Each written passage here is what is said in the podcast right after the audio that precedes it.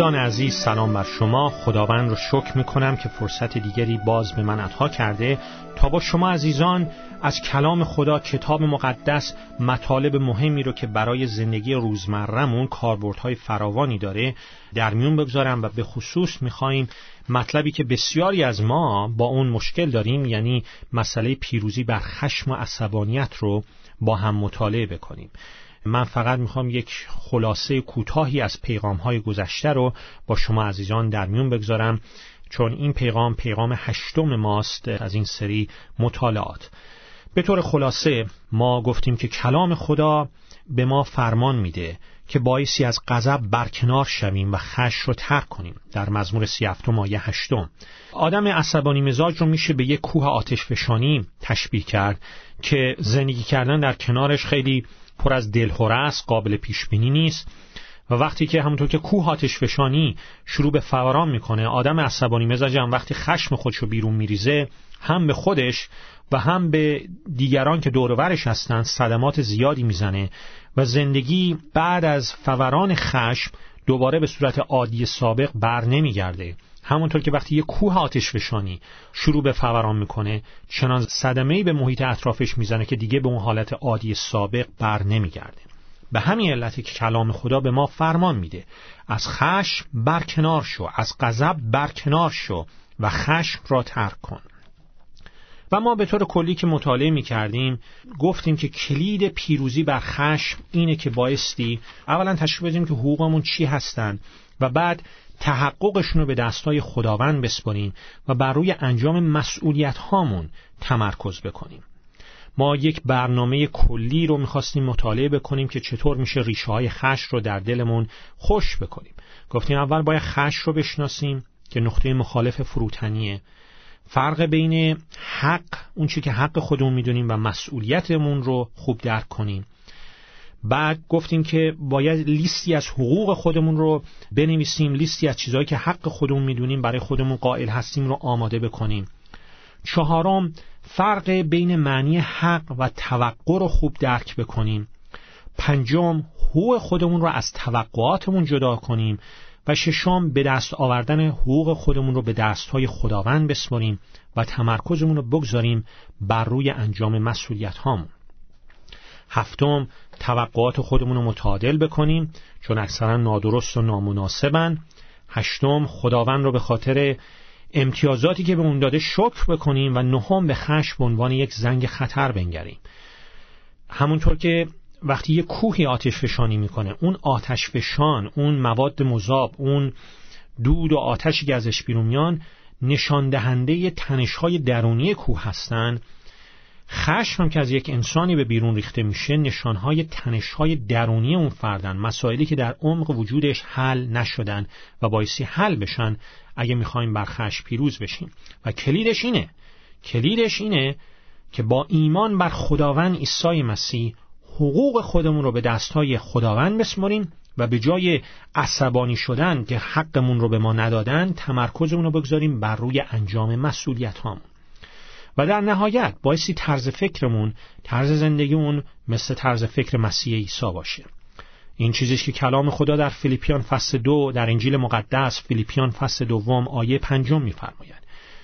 باید طرز فکر مسیح رو داشته باشیم و این به وجود اومدن این طرز فکر هم فقط از طریق توبه کردن از گناهان و ایمان آوردن به عیسی مسیح امکان پذیره چون فقط از این طریقه که روح خدا روح القدس در درون ما میاد و به ما قوت میده که بتونیم طرز تفکر مسیح رو داشته باشیم. بدون حضور روح القدس در دلهای ما بدون ایمان به خداوند عیسی مسیح امکان نداره که بتونیم بر خش پیروز بشیم. و بعد ما نمونه خداوند عیسی مسیح رو مطالعه کردیم که چطور عیسی مسیح به ما نمونه این میده که ما هم بایستی از اون پیروی بکنیم اگر می‌خواهیم بر خشم یا مسائل دیگر زندگی پیروز بشیم. دیدیم چطور مسیح از حقوق خودش میگذره.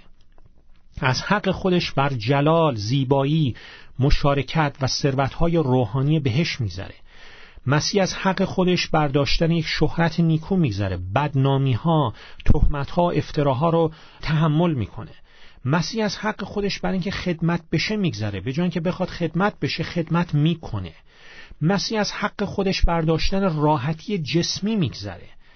مسیح از حق خودش برای اینکه تصمیماتش رو خودش بگیره میگذره و خودش رو مطیع اراده پدر آسمانی می‌کنه و به جای پافشاری کردن بر حقوقش تمرکزش رو می‌گذاره بر روی انجام مسئولیت ها و مأموریت الهیش. و بعد اگر به خاطر داشته باشیم ما در مورد تجربه یک خانواده صحبت می کردیم که با مسئله خشم مشکل داشتن و میرن پیش شبان کلیساشون و صحبت می‌کنن و شبان کلیسا بهشون نشون میده که در هر موردی هر موردی که در خانوادهشون خشم بروز کرده به خاطر این بوده که یکی از اعضای خانواده فکر می‌کرده یه چیزی رو که حق خودش می‌دونسته پایمال شده.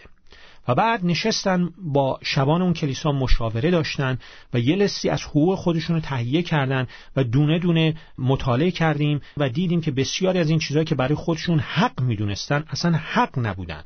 حق اون امتیازی است که کتاب مقدس به ما میده. در حالی که بسیاری از این چیزهایی که اینها برای خودشون حق می‌دونستن اصلا حق کتاب مقدسی نبودن بلکه توقعات انسانی بودن. و این رو بدونید عزیزان بزرگترین چیزی که به روابط شما با دیگران لطمه می‌زنه توقعات ماست.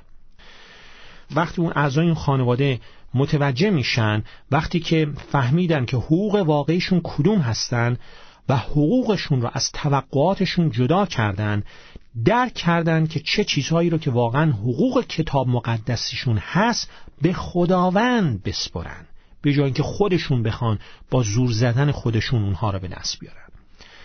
سپس اعضای این خانواده که در دفتر اون کشیش کلیسا بودن کشیش این کلیسا بهشون میگه که اون میز رو که دورش نشسته بودن به عنوان یک مذبح برای خداوند تصور کنن و در حالتی که در مقابل مذبح خداوند زانو زده بودن هر کدومشون از حقوقشون بدون چون و چرا و بهانه میگذرن حقوق خودشون رو بر روی مذبح خداوند می‌گذارن و به دستهای خداوند میسپرن اعضای این خانواده سراشون رو خم می‌کنن شروع می‌کنن به دعا کردن. اول پدر خانواده دعا می‌کنه. اون چرا که حق خودش می‌دونست که وقتی از سر کار میاد حتما بایستی استراحت بکنه در دعا بر مذبح خداوند می‌گذاره. بعد حقوق دیگری را که خداوند به یادش میاره اضافه می‌کنه و اونها رو بر مذبح خداوند می‌گذاره. پس از پدر خانواده مادر شروع به دعا کردن می‌کنه. خیلی ساده و زیبا حق خودش رو. و این حق واقعا کتاب مقدسی هم بود که مورد قدر شناسی قرار بگیره و بهش در کارهای خونه کمک بکنن. این حق رو در دعا به خداوند میسپره و پس از پدر و مادر هر کدوم از پسرها بچه های اون خانواده دعا می‌کنن و حقوق خودشون رو به خداوند میسپارن. در آخر سر هم کشیش کلیسا جلسه را با یک دعای شکگذاری به درگاه پدر آسمانی برای اینکه دعاهای هر کدوم رو شنیده و تمام حقوقی رو که به او سپردن دریافت کرده خاتمه میده. وقتی که دعاها تمام شد کشیش کلیسا از اعضای اون خانواده می‌پرسه که آیا فکر می‌کنن پدر آسمانی دعاهاشون شنیده. بعد از اندکی فکر کردن تمام اعضای خانواده گفتن که بله قبول دارن معتقدن که پدر آسمانی دعاهاشون شنیده و حقوقی رو که بهش سپردن رو دریافت کرده و دیگه موضوع فیصله یافته و تمام شده. من می‌خواستم اینجا برای شما عزیزان تکلیفی یه تکلیف خونه براتون مشخص کنم. در ذهنتون خودتون رو در حالی که در مقابل مذبح خداوند زانو زدید تصور کنید. حقوقی رو که خداوند به شما داده رو بدون چونه چرا بر مذبح او بگذارید. دقت کنید که حتما اون حقوقی که باعث شدن عصبانی یا نگران شوید رو بر مذبح خداوند بگذارید. به خصوص حقتون نسبت به چیزهایی که براتون بسیار عزیزن. این کار رو تشویق می‌کنم حتما انجام بدید در این مرحله بود که کشیش کلیسا بعد می‌پرسه که حالا ما چطور می‌تونیم تضمین کنیم زمانت کنیم؟ حقوقی رو که امشب به خداوند سپردیم بر روی مذبح او گذاشتیم همونجا باقی میمونه و ما سعی نمی کنیم که دوباره اونها رو برداریم. و فورا یکی از پسرهای اون خانواده پیشنهاد کرد که مادرشون هر مورد بروز خشم و دعوا رو در طول این هفته آینده یادداشت بکنه و هفته بعد دوباره با کشیشون کلیسا جلسه ای داشته باشن و این موارد رو بررسی کنن. همه هم موافقت می‌کنن که برای چندین هفته آینده به طور مرتب با کشیش کلیسا جلسه داشته باشند تا اون چرا که در هفته قبل گذشته و اون چرا که برای هفته بعدی بایستی انجام بدن مورد بررسی قرار بدن. و در طول این هفته ها و جلسات بود که اون خانواده معنی واقعی فروتنی رو یاد می‌گیرن. حالا فروتنی به خشم چطور مربوط میشه؟ فروتنی درست نقطه مقابل خشمه. یک انسان حلیم یک انسان فروتن نمی‌تونه عصبانی بشه. وقتی که عصبانی است نمی‌تونه فروتن باشه. فروتنی اصلا چی هست؟ فروتنی یعنی اینکه من تمام حقوق و اموالم رو به خداوند بسپرم. تا او آزادانه بتونه ارادش رو در من و از طریق من به انجام برسونه. معنی لغوی فروتنی یعنی ملایم بودن نجیب بودن. ولی متاسفانه در جامعه امروزی فروتنی رو با ضعیف بودن و غیر فعال بودن مترادف می‌دونن که این کاملا اشتباهه. در زبان یونانی که زبان اصلی انجیل مقدسه لغتی که برای فروتنی به کار رفته معنی لغویش یعنی قدرت در تحت کنترل. یعنی یک شخص فروتن از نظر کتاب مقدسی کسی است که شخصیت بسیار قوی و نیرومندی داره. اصلا آدم ضعیفی نیست ولی قدرتش تحت کنترله. خیشتنداره حضرت موسی بهترین نمونه فروتنی واقعی در کتاب مقدسه در تورات کتاب اعداد فصل دوازدهم آیه سوم می‌خونیم که میفرماید موسا مرد بسیار حلیمی بود بیشتر از جمعی مردمانی که بر روی زمینن. هیچ کسی نمی‌تونه در مورد اینکه موسا شخصیت بسیار قوی داشت حرفی بزنه و شکی بکنه. کسی که بتونه بیشتر از یک میلیون نفر آدم رو از مصر به سرزمین موعود رهبری بکنه تحت هدایت خداوند حتما میبایستی طاقت و بنیه و انرژی زیادی داشته باشه موسا مردی بسیار فروتن بود اما به هیچ وجه ضعیف نبود. و یا در متا در انجیل مقدس متا فصل یازدهم آیات 28 تا آخر سیوم می‌خونیم. ما با گوشه از شخصیت خداوندمون عیسی مسیح اینجا آشنا میشیم که عیسی مسیح میفرماید ای تمامی زحمت کشان و گرانباران نزد من بیایید و من به شما آرامی خواهم داد. یوق مرا به گردن گیرید و از من تعلیم یابید زیرا من بردبار و فروتن هستم و جانهای شما آرامی خواهد یافت زیرا یوق من آسان و بار من سبک است.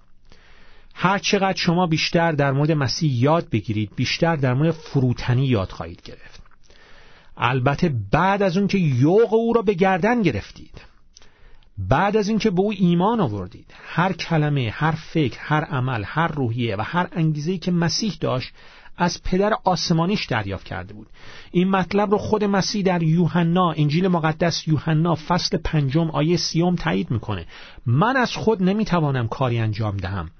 بلکه طبق آنچه که میشنوم قضاوت می‌کنم و قضاوت من عادلانه است زیرا در پی انجام خواسته های خودم نیستم بلکه انجام میل پدری را که مرا فرستاده است. بر طبق این گفته خداوند عیسی می‌تونیم ببینیم که هر عملی که مسیح انجام می‌داد مسری از فروتنی بود. چرا؟ چون در هر فکر و عملی که انجام داد سرخود انجام نمی‌داد. در پی انجام خواسته های خودش نبود بلکه انجام اراده پدر آسمانی را می‌خواست.